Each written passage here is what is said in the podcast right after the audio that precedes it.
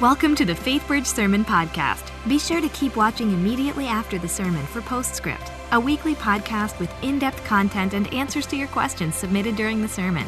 You can also find it on iTunes or at faithbridge.org/slash postscript. Uh, thank you so much for allowing me to be here with you this morning. Thank you for coming. Those of you who have joined us here uh, in uh, Klein Campus, Center Courts, East and West, uh, Woodlands Campus. Delightful to have you with us as well. And, of course, those of you who are joining us online.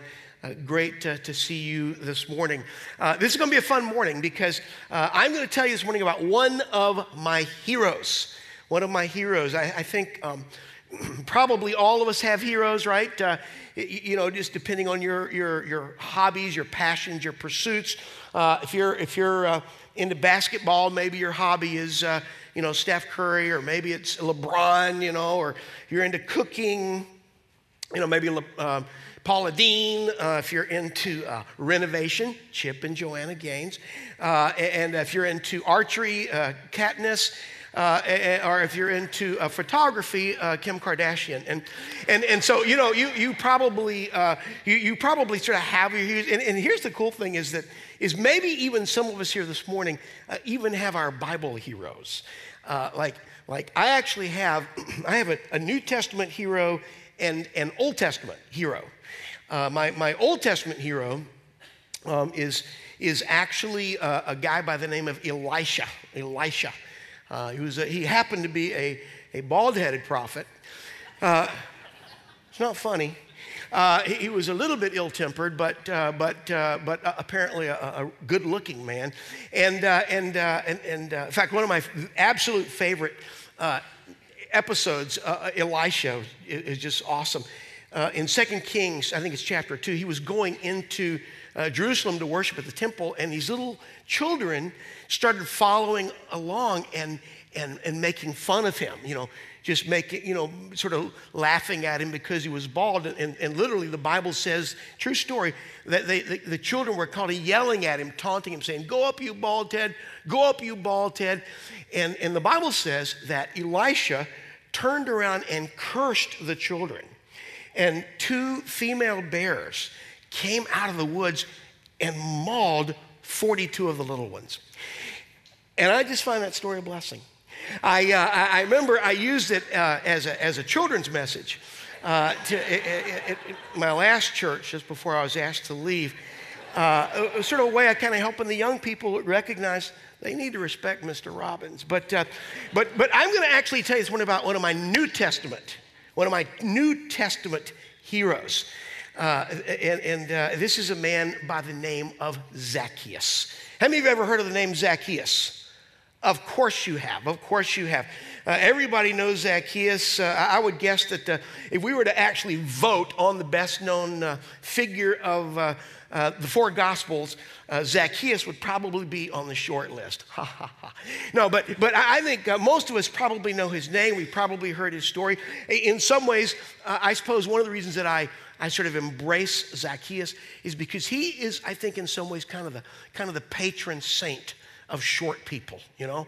Just like, like, like Goliath is the patron saint of tall people, and Elisha, patron saint of babysitters. And, and, and, and, and for, for, for me, when I think about, I think about uh, Zacchaeus, I, I think this is a guy that I, that I understand. He's sort of the patron saint of short. In fact, let's just do a quick inventory. How many of you are here this morning, how many of you here, be honest, kind of consider yourselves to be a short person? Raise your hand. Raise your hand. Higher. no, right? But I mean, that, that's the problem. That's the problem. When you're a short person, everybody's got a little quip, a little joke that they want to offer to you about your stature. And yet, what makes this particular story, I think, so remarkable is that it's not just Zacchaeus' story. It's not just his story, it's our story. It's my story. It's, it's, it's your story. And we're going to take some time this week and, and next week to go back and, and sort of rehear this story. Maybe you've heard it a, a hundred times since you were a little child. Maybe you've never heard it before. My prayer for all of us is that God's Spirit will give us ears to hear this, this amazing drama with a fresh hearing and an open heart. So, uh, if you have a Bible, uh, let's turn to the New Testament, uh, the Gospel of Luke, chapter 19. If you don't have a Bible and you'd like to follow along and read along with us, if you just put your hand up, these folks would love to make sure that you get one. So, you just uh, raise your hand right there. Great. And uh, you can turn to the New Testament, the Gospel of Luke, Matthew, Mark, Luke, and this is chapter 19 in the Gospel of Luke. We're going to begin reading in the very first, the very first verse. Luke chapter 19, verses 1 to 10. Jesus entered Jericho and was passing through.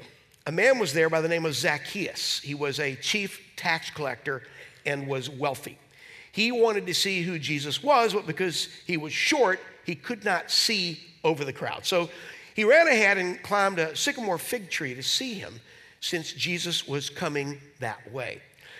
When Jesus reached the spot, he looked up and said to him, Zacchaeus, come down immediately. I must stay at your house today. So Zacchaeus came down at once and welcomed Jesus gladly. Now, all the people saw this and they began to mutter, He's gone in to be the guest of a man who is a sinner.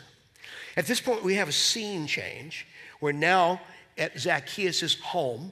We are in his uh, dining area, as would have been customary in ancient Near Eastern culture. Uh, Jesus and the disciples are sort of reclining around the table.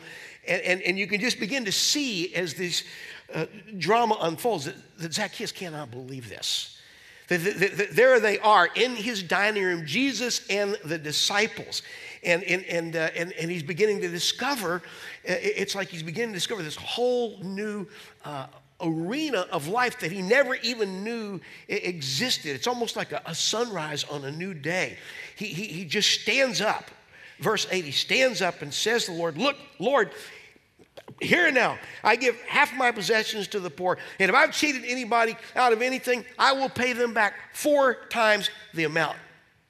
And Jesus says to him, Today, salvation has come to this house because this man too is a son of Abraham. He's, a, he's a child of the covenant. That, that Zacchaeus was Jewish, but now he's actually become what he was called to be. This, this, this man is now a son of Abraham. Salvation has come to this house. And I imagine Jesus, as he says this, sort of looking around at the other disciples, big, broad grin on his face because he, he, he sees what's going on here this, this new discovery of someone beginning to kind of bust out of little puny ambitions and embracing a broad, abundant life. And he looks at the disciples and says, Yeah, today salvation has come to this house. Because this man, too, is a son of Abraham. And, and, we don't know exactly. Verse 10, I don't know, but in my mind's eye, as I imagine the scene, I almost wonder if these last words were spoken by Jesus under his breath. He, he, he's just, he's seeing this amazing scene of, of, of discovery and wonder.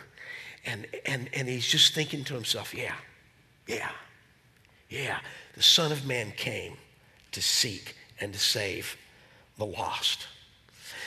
One of the, um, one of the observations I made early on as a youth pastor is that it was very, very easy for people to read through a passage of scripture like this, particularly young people, and, and, and, and really sense no drama whatsoever. Just kind of black and white you know, words on the page, and, and, uh, and it just sort of stripped it, robbed it of any drama or any, or any sense of, of, of wonder. And, and, and so I began to try to figure out how to sort of address that. And, and one of the tactics that I used early on in my ministry was I began to use music. We all realize the power of music. I mean, that's, that's kind of what happens with the worship band is, is we sing these words and put them to, to music, and, and it makes them come alive in a new way. Um, several years ago, me and some kids in my youth group actually wrote a song about this passage uh, in Luke chapter 19, uh, Zacchaeus. And uh, after much prayer and deliberation and a night of prayer and fasting, I've decided to sing it for you this morning. I, uh, you know, this is, this is actually the anniversary of my 10th year here at Faith Bridge. I know some of you think, gosh, it seems longer than that. But, but uh, I, I've actually been here 10 years, and I thought, well, what a great way, what a great way to end my time. And, and so uh, I'm going to actually sing for you this, uh, this song that was written by me and a group of high school students. Um, Luke chapter 19, and, uh, and the tune that we're using actually comes from an old, old song that was very appropriate, I thought, for Zacchaeus. Uh, it's called Five Foot Two, and it goes like this. Here we go.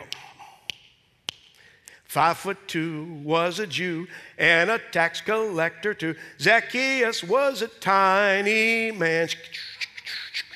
Jesus was passing by. All the others stood too high. Zacchaeus was a tiny man. So he climbed a tree thinking he might see the Lord. But um bum bum. The Lord looked up, looked around, said, Zacchaeus, come on down. At your house I must stay. That is why I'm here today. Oh, Jesus was a hungry man.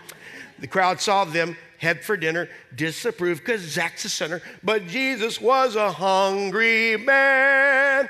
Well, Zacchaeus said, I'll return all I have stole. If I have cheated anyone, I will pay them back fourfold. Well, Jesus said, Today's the time. Life is yours and you are mine. Zacchaeus isn't tiny. His life is bright and shiny. Zacchaeus is a newborn man. Thank you. Thank you. Thank you. A lot of love in this room. Probably a little bit of nausea as well. But um, you know, you know, it's interesting when you begin to read through uh, the Gospel of Luke, uh, and uh, you, you begin to notice as you read through the Gospels, uh, is that Jesus spent a lot of time eating with people. Jesus spent a lot of time eating with people. Uh, you know, meals are very, very important uh, social rituals in ancient Near Eastern culture. Typically, there were, there were two daily meals. There was one meal that happened late morning, uh, just before midday, and then there was another larger meal that happened uh, late evening. And, uh, and, and, and Jesus clearly took uh, meal times very, very seriously. In fact, a New Testament scholar by the name of Markus Barth uh, actually put it this way he said, in approximately one fifth of the sentences, think about that, one fifth of all the sentences in Luke's gospel and the book of Acts, meals play a conspicuous role. One writer uh, said in Luke's gospel, Jesus is either going to a meal, at a meal, or coming from a meal. So much so, in fact, that as you know, one of the accusations made against Jesus was that he was a glutton. He was a glutton and a drunkard. He ate too much and he drank too much. In fact, I counted uh, in the Gospel of Luke myself, I counted nine different episodes in Luke's Gospel where Jesus is having a meal with someone. I mean, basically, this is Anthony Bourdain goes to the Holy Land. I mean, Jesus actually says of himself in Luke chapter 7, verse 34 the Son of Man came eating and drinking. And I'm starting, I'm starting here this morning for two reasons. First of all, this is actually uh, one area in my life in which I can actually claim to be fairly Christ like. Uh, you know, I mean, you can ask my students, you know, they will tell you, oh, yeah, Duffy has the gift of Chick fil A. Uh, and, and, uh, and, so, at least in this one way, I can definitely uh, embrace the way of the Lord. But also, but also, um, this, this just simple observation reminds us that meals and table fellowship are awesome opportunities for ministry. You know, what, what we see in Jesus' ministry isn't just some kind of manipulative, you know, uh, take a sinner to dinner, uh, you know, strategy or, or, or, or you know, like, uh, you know, eat with a cheat campaign. That, that, that essentially, uh, Jesus' example reminds us that sharing the table is an authentic way we can love our neighbor. It's a, it's a wonderful way we can this is a this is a ministry open to every single person. That's what I love about it. Every single family, every single individual. You, you don't have to uh, wait for a committee to vote on this. It doesn't take any special training, no special education or credentials. It, it's a very practical way to live out Christ's love, sharing a meal with some. And, and of course, it's, a, it's also a ministry we, we can share as, as a congregation. I mean, part of part of the reason we do the Celebrate Freedom. uh, you know, one week from tonight, July 3rd, is because we want to, we want to practice this ministry of hospitality. We want people to, to, to play with us and eat with us and laugh with us and do life with us.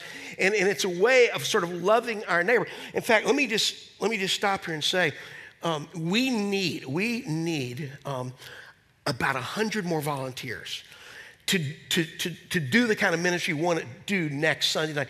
Uh, it, we got all kinds of stuff. You, have got this little uh, flyer in your, in your bulletin. You can see there we need people to do the food booth. You're going, oh, yes, I have a total burden for, for hot dogs. Uh, maybe uh, you have the gift of inflatables, face painting. But anyway, would you just do uh, would you just take a sometime before you leave this morning look at this sign up find out a place you can serve because this is a way collectively we can, we can sort of, in a sense, invite people to our invite people to our table. And, and we're going to have a lot of people here next sunday and we need more volunteers. So so please please take time to do that before you before you leave today. What, what makes this particular dinner in luke chapter 19 so unusual is, is who extends the dinner invitation and who actually demonstrates a deep and genuinely surprising hunger. Because this is, this is sort of uh, the Bible's version of guess who's coming to dinner. Uh, you know, I think, as I said, what makes this story so remarkable, at least to me, is that as we read it, we begin to realize uh, that, that, wait a minute, we are also invited to this feast. It's not just his story, it's, it's our story. Uh, if you look at the text, you'll, you'll notice that uh, Luke gives us three vital pieces of information as as he sketches out this portrait of, uh, of this guy, Zacchaeus. And, and, and the first of those three pieces of information uh, is, is right there in verse 3. You, you remember that in verse 2, uh, Luke has said that Jesus is coming through Jericho. And as he's coming through Jericho, he encounters uh, this figure, uh, Zacchaeus. And, and Zacchaeus, we read in verse 3, wants to see who Jesus was, but he was short and he couldn't see over the crowd. It's a very practical, very realistic situation. All of us who are low in altitude, uh, all of us have, uh, have reckoned with this. I, I don't know about you, but it just seems inevitably it, when I go to a parade, all of the tall people have uh, gotten there early uh, to block us off and um, and and and uh, and it's hurtful. And and you know you you you you sort of jump up you know to try to see the, the band and you barely catch the top of the drum major's hat and and then you jump up again and the band's gone and you kind of crawl down between the legs and you get arrested. And it's like you know you, you, you it is frustrating. And i think i think you know what, what we're seeing is very realistic. That's one of the reasons i love scripture is that there's no attempt to embellish or sort of make something up. Here's this guy, Zacchaeus, who wants to see who Jesus is, but he can't because he is small of stature. I don't know when it actually dawned on me, when actually I realized, you know what, Duffy? This is it. This is your height and, uh, and, and, and other people have continued to grow. And that, that, that, I'm a little bit shorter than the, I think, honestly, I think it happened about seventh grade I when I hit puberty because I can still remember, like, I, I went home one night, came back to school the next day, and all the girls were tall. And it's like, holy cow. And, and uh, I mean, you, you, you know, you, that's hard because you, as a young man, you know, you kind of want to be macho and you're going, hi, you know, and uh, you, you kind of want to kiss your girlfriend goodnight, but you have to settle for a peck on the kneecap. And, uh, and uh, it's just not quite as, as romantic. And, uh, and I remember this, uh, that, that just this, this realization at one point that, you know what, Duffy, you are shorter than the average person. And now you, you may not feel that way. Some of us, obviously, we know what this is like, but you may not, you may go, Duffy, no, that's not, you, you said this is my story. That's not my story. I, am I'm, I'm pretty average, or maybe I'm above average in height. And I get that. But what I want us to understand this morning is you may not be short on height, but all of us feel like we're short on something. All of us feel like we're short on something. We, we live in a culture that constantly communicates to us we do not measure up. We, we, we, all of us, we sort of face this nonstop assault of, of magazine ads and TV commercials and online pop ups and highway billboards that, that remind us that we smell bad, we dress funny, our skin looks old and pasty, and, and we probably need a prescription drug to sustain our marriage. And, and, uh, and, and, and I think uh, uh we're constantly sort of being reminded that we fall short. That, that somehow we fall short. I probably the most, the most uh, common example of this would be in terms of physical appearance, right? Because we live in a culture that is obsessed, obsessed with beauty. I, I think because I'm a dad of, of daughters, uh, I, I, might be particularly, um, I guess, aware of this, but I, I, uh, I just, I, I think about it, you know, how, for, you know, for example, we would, as little girls, we would give them Barbie dolls to play with, you know, and that seems fun and that seems innocent enough. Uh, except, you know, they kind of wake up, you know, some morning when they're 14, 15 years old. They've been playing with a Barbie doll for, you know, a few years. And then they wake up, uh, you know, 14, 15 and look in the mirror and go, I look more like Ken. And, uh, you know, or, or, they do look like Barbie, but they're a guy. And, and, uh, and, and, and, and just, you just kind of, you, you, just kind of get this vibe that, you know what, you, you're not, you're not lovable. You're not lovable. Like, like, like, I remember when they were little girls, we took them uh, to see uh, the movie Beauty and the Beast. Remember that wonderful, you know, just sweet Disney film, and it starts off typical Disney plot. You sort of meet this creature, the beast, who's sort of rodent-like, and your immediate, you know, impression is just response is just disgust. He's repulsive. You really want to exterminate him in front of the children, and and uh, and, and but as the plot develops, you kind of realize, oh my gosh, underneath that gruff exterior, there's there's something there. There's, there's, a, there's a being there. And, you, and, and about halfway through the film, I am falling in love with the beast, you know?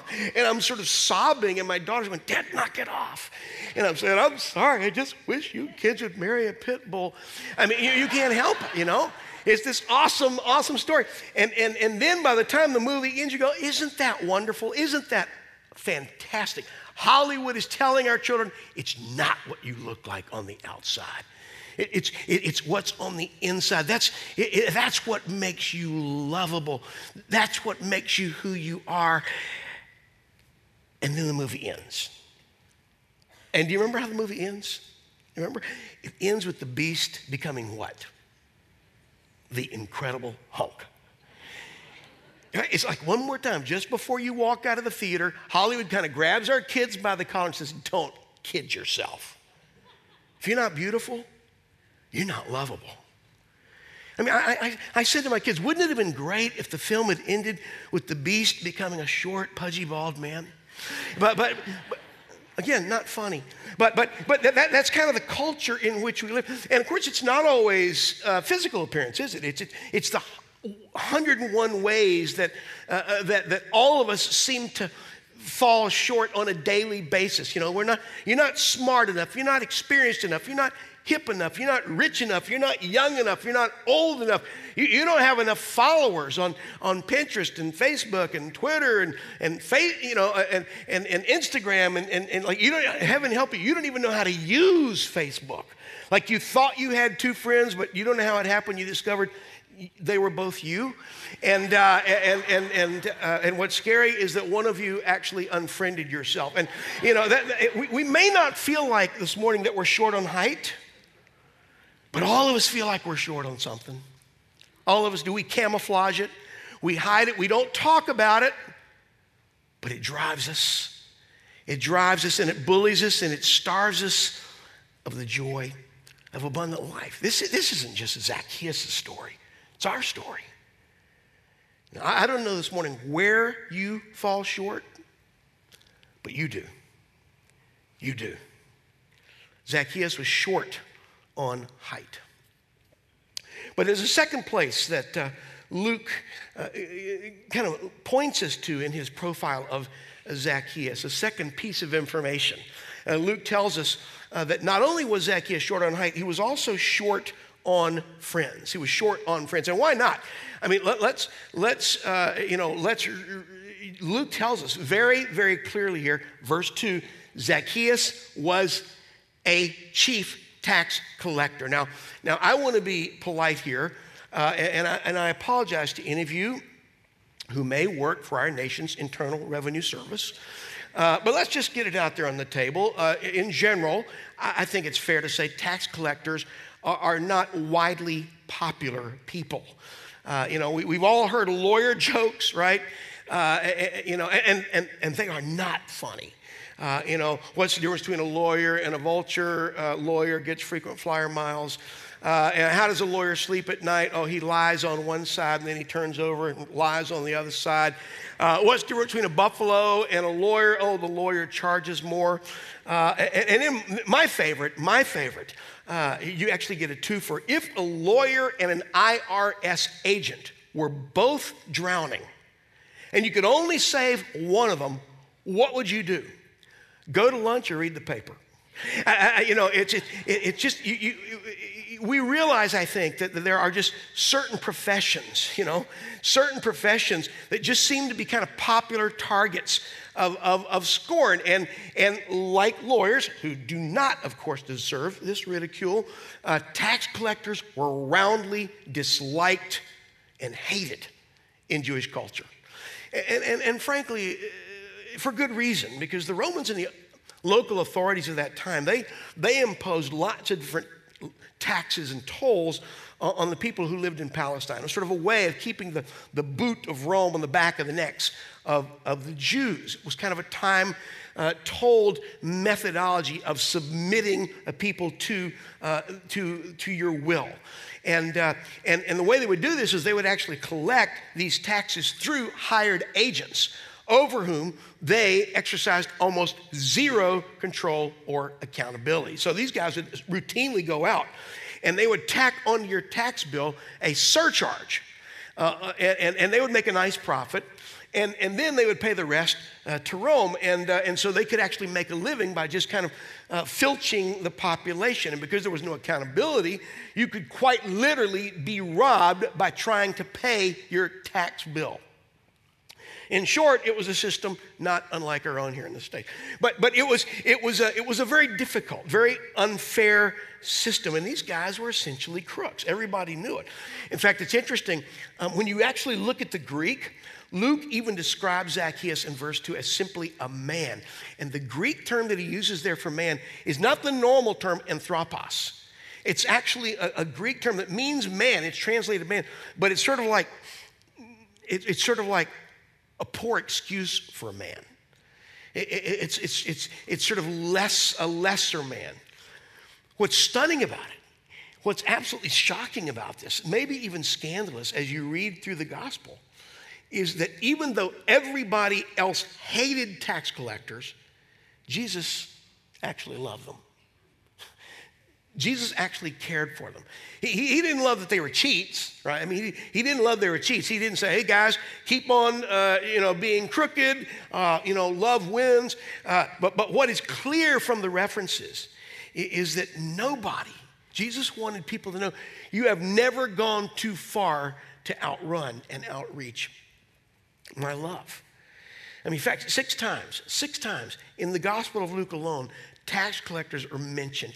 And, and even with all their, their cheating and conniving, the spin on the story is always okay, these guys aren't angels, but at least they aren't pompous religious heretics. Who could love a guy like Zacchaeus? Jesus could. Jesus could. He, he, he, he had a heart for the outlaw.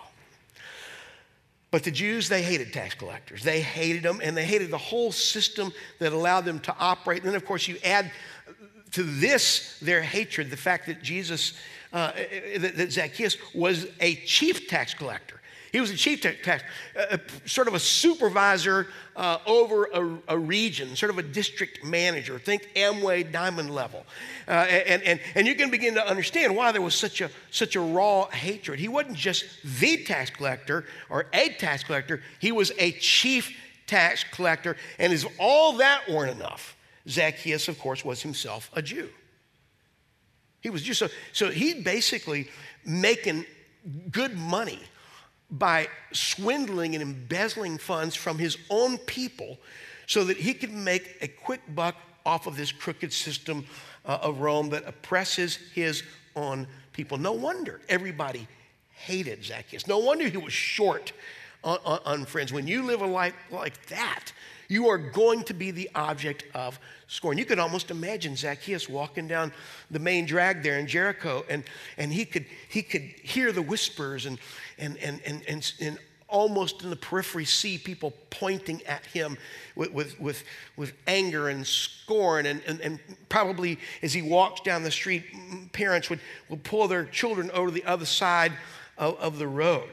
Uh, he, was, he was not just short on height, he was short on friends. Now, let me say, I understand. Most of us here this morning, most of us here this morning probably don't see ourselves as, as swindlers and, and cheats, agents of some oppressive uh, regime. But I also know this that, that most of us do know what it feels like to be lonely. Most of us know what it's like to be. We, we know what it's like to wonder if anybody really cares. If, who are our real friends? Is there anybody that actually loves me, shortcomings, and all? We walk into a crowded office on Monday morning and, and we wonder is there anybody here that really knows me and, and, and, and, cares about me. Or we walk down the hallway of the high school and locker doors are slamming and people are laughing and talking, but we still feel really alone. Some of us feel that way even in our own dining room, sitting at the table with our own family. Do, do any of these people know me and love me for who I am? Can I trust these people? Is there, is there anybody who really knows me and loves me. I, all of us probably uh, in, in, this room this morning have had that experience where, where you, you walk into the lunchroom at school. Remember that feeling? And, and, and you frantically scan the killing fields, you know, to, for a safe place to, to sit down, desperately hoping that somebody will call your name or that you'll glance down and see a, a friendly face. I got to think that at least a little bit, um, Zacchaeus knew that kind of loneliness. He knew that kind of loneliness. But it's not just his story. That's our story. We know that. We've lived that story. Zacchaeus was short on height, he was short on friends, but there was one thing he was not short of. What was that? That money. He, he had money. He may have been short on height, he may have been short on friends, he was not short on funds. He was, Luke says it very, very briefly. There's nothing delicate or discreet about it. Luke says he was rich. Everything money could buy, Zacchaeus had it. Probably had a beautiful home out in the suburbs of Jericho, Jericho Estates. Uh, you know, Forenza robe, Reebok sandals that pump up. Uh, I mean, it, it, you know, it was almost as if, you wonder if it was almost as if, if he thought if he could just get enough money, he could sort of buy off some of the emptiness that he felt in his, in his life. That if he could just get more stuff, it would buy him the respect that he could never get. After all, I think most of us are aware people, people are, are drawn to money. And he might have thought to himself, maybe if I get, maybe if I get more money, uh, he could get more friends. And if he had the right friends, he could get more money. And if he had more money, he could get more stuff. And, and, and we all know how the cycle goes, how the game is played. And I, I'm guessing that some of you are going, Yes, I know the game, but it's a game I'm not playing. I'm not a part of it. This is where your thing, Duffy, your deal about me being this being my story, the parallel, this is where it stops because I am not a wealthy person. I mean, some of us, some of us are. We know we are, but some of us, most of us can, no, no, that's not me. Nobody would say, oh, yes, she is rich, or he is his, his rich. And I get that. I get that. But here's where I'm pretty confident we want to be. We, we want to be. Because that's the American dream, right? You, you, you make as much money as you can, get the biggest house possible, accumulate as much stuff as possible because he who dies with the most toys wins. It's not just Zacchaeus' story. This is, this is, this, I think, for most of us, is a story we know very, very well. Zacchaeus was a man who was short on height, he was short on friends. The one place he was definitely a very, very big man. He was clearly not short on funds. And yet, and yet, there was something missing. There was, there was an emptiness that haunted him, that there must have been a, a, a larger, deeper hunger in his soul, an ache in his gut. I, I, don't, I don't know. I'm not saying he didn't enjoy his money. Uh, you know, we, all know the song, uh, Money Can't Buy Happiness, but it can what? Buy me a boat. It can buy me a boat and, and a truck to tow it. You know, I, I get that. I get that. But the only way you can account for what happened that day on the streets of Jericho when this grown man, a, a very public official, according to verse 3, abandons all dignity, all pretense, and ran ahead of the crowd so he could climb up into a sycamore fig tree because he was seeking to see who Jesus was. That's a guy. That's a guy who's hungry for something more than money. That's a guy whose bank account is full, but his, his soul is, is empty. And it was in that hunger that the stage was prepared for one of the most dramatic encounters in the entire Gospel of Luke. Jesus is on the street, Zacchaeus is up in the tree, and the table is set for an amazing feast. Guess who's coming to dinner? And that's where we're going to pick up the story next week. Um, I want to invite your friends to come. Invite your friends, and then take them out to lunch after the service. Have them by. Uh, they, they need to have this opportunity to practice Christian hospitality with you. Uh, and, and, again, uh, please, uh, July 3rd, we're going to have this amazing deal here. Celebrate freedom. Take time, think about how can I serve? How can we get people to share at the table with us. I want to close this morning by reading a passage of scripture. I, kept thinking of this passage this week as I read these words in Luke chapter 19. It's from a passage in Isaiah chapter 5, verses 1 and 2. Isaiah writes this Come, all you who are thirsty, come to the waters, and you who have no money, come, buy and eat. Come, buy wine and milk without money and without cost. Why spend money? on what is not bread, and your labor on what does not satisfy. Listen, listen to me, and eat what is good, and you will delight in the richest of fare. Lord, thank you again for these words this morning. Thank you for the truth that you seek us to save us that maybe there's someone here this morning goes, Well, I'm, uh, you don't know my story, and, and you don't know what I've done, or you don't know what I think, or you don't know where I've been. Here's what I know, here's what I see in the Word of God is that there is no one who can drive beyond the radar, who can run beyond the radar of God's love. That you are a pursuer of the outlaw, you love the desperado. We read in Romans that, that while we were yet sinners, Jesus showed his love for us by dying for us. Lord, I pray this week that you would haunt us with this great news, that you would maybe woo us in the same way your spirit wooed Zacchaeus, that he, uh, he did some pretty radical, scandalous stuff because he was tired of playing rich when he knew in his heart he was poor. Thank you, Lord. Thank you that you love us be with us this week. Thank you for the chance to worship you today. We pray this in the strong name of Jesus. And everybody said, Amen. Amen. Welcome to Postscript. Here we hope to answer your questions and help you dig deeper into the messages and sermons at FaithBridge by talking with the teacher of the day.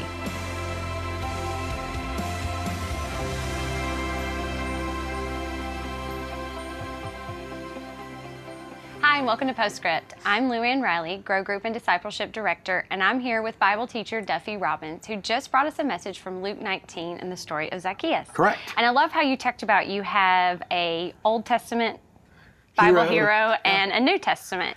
Um, and so today we talked about Zacchaeus um, and just what we can learn from his interaction with Jesus. And I know most of the time we think about outreach um, as something large scale that we have to do, Mm-hmm. like Billy Graham or going to a third world country. Um, but you really brought some simple, practical ways that we can do outreach. Can you talk about this? Well, that, that- you know, that's one of the things that's remarkable about Jesus' ministry is how um, how how natural it was. It was an outgrowth of who he was, and uh, and and you see this in a number of situations where his most significant conversations were prompted out of everyday experiences. You know, the most obvious uh, example is the woman at the well. You know, and and. Uh, um, but but he did he did have this habit. I mean, literally there there was uh, there's one kind of scholarly article in a in a kind of a Bible journal that talked about uh, Jesus. You know, dining his way through the Gospels or eating his way through the Gospels, because he does. He he he he he realizes well in that in that culture, dining was a big deal. You, you got to realize. I mean, we have to realize there, of course, there's no electricity. So when you have a meal at night, um, you know, the as the light dies in the outside, you know, you're left now with candles, and I think it probably prompted great conversation. Um, you know, a- and so Jesus made use of that, and and and you're right. I think you know, as a Christian, I, I, when I think about evangelism, I go, oh, I have to share the four laws, and but but evangelism could be you know a four course dinner. I mean, it could be four food groups. It could just be saying, uh, you know, like I have some guys that I meet with um, every. I have two different groups that I meet with every other week. College guys, and, and in that case, it's not evangelism, but it's just breakfast. And and there's something about the communication that can happen there that can't happen when in, a lot of other contexts. And uh, and so I I think um, you know that's one of the unique parts about Jesus' ministry is a lot of it happened on the road. We tend to think of ministry as something that happens on a Sunday. Uh, for Jesus, it was you know Monday through Saturday, and the everyday conversations that happened around meals or, or just uh, you know doing stuff together. Talking to you, take with uh, uh, your friend to a movie, and then talk about maybe some of the themes in the movie. So it doesn't have to be like you said a Billy Graham crusade or some grandiose or or or step by step process that we walk somebody through. That's great you know, the Roman road, the four spiritual laws, that's great. Those are great, but but it's not the only way to, to bring someone, invite someone to come to know Jesus. Right, and I think what you said is so important is that um, there's such a relational component to it. And I think oftentimes um, we as believers are scared or afraid to enter into those kind of relationships, maybe with a non believer, or the way we see Jesus dining with sinners, is because we feel does that affirm their sin? Does that say that I'm affirming whatever the lifestyle is or how far they are from God or things like Yeah. that. So how how do you see Jesus balance?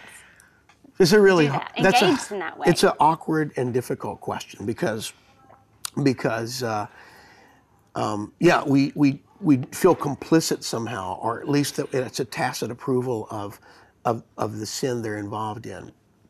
Um, what you see in Jesus was this tension that um, that he was able to maintain and, and, and model, where, for example, with the woman at, you know who was caught in the act of adultery, you know he was saying, "Look, I'm not going to condemn you," but he said, "You know, don't sin anymore." But that was at the tail end of the conversation. Uh, it was after he had offered her something to drink, and and uh, and it was after they had, had had that time there where he could kind of uh, uh, where he could you know talk with her about what's gone, what's what, where these other people gone, and are they have they have, do they condemn you, and I don't condemn you. He was he was willing to to actually uh, call sin sin, and if you, if you looked at the scripture, uh, contrary to a lot of the kind of cultural noise, uh, Jesus was actually pretty pretty uh, willing to call people out, but more often than not, when he called people out, it was people who thought they were righteous. It was the self-righteous people. Um, but he was he was he was actually pretty clear on some of those issues. But I think in the case of Zacchaeus, um, he realized this is a guy who is not. Uh, you know he's not a, you know he's not a follower of, of God's word. He's not a follower of Torah. He's not following the law, And in a sense, he, although he's not doing what God calls him to do, he's doing what I might expect a sinner to do. And you can't say, "Well, I'm not gonna, I'm not gonna share the gospel with somebody until they become a Christian." you, you know, we have to, we have to embrace them where they are, and that's the nature of incarnation. God came and met us, you know, like Paul says in Romans, while we were yet sinners. Mm. God showed his love for us.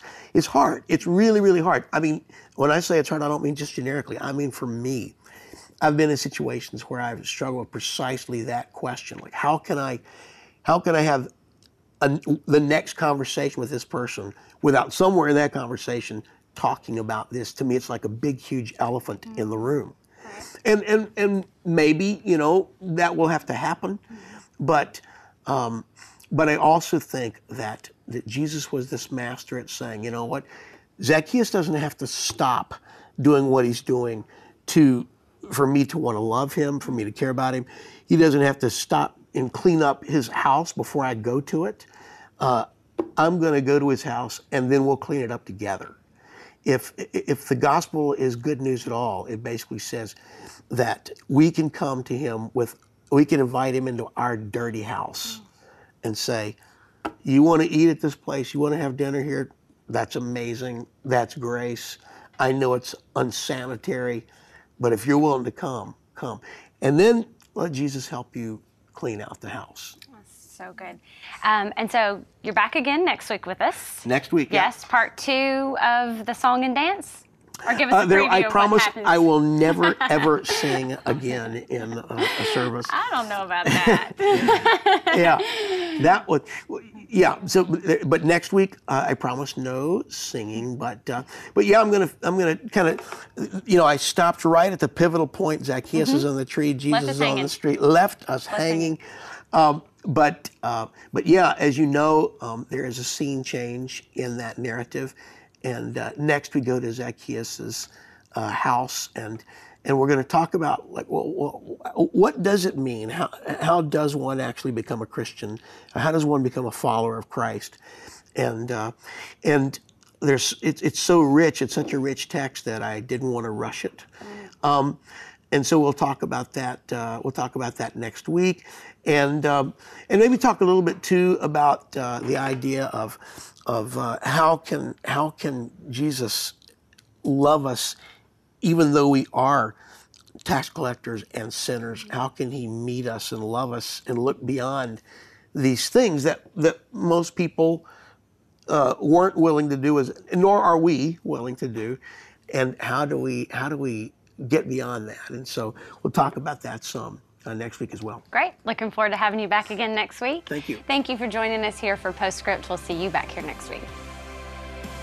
Thanks for joining us for Postscript. Help us keep the podcast interactive by submitting your questions during the morning services. Learn more at faithbridge.org/postscript.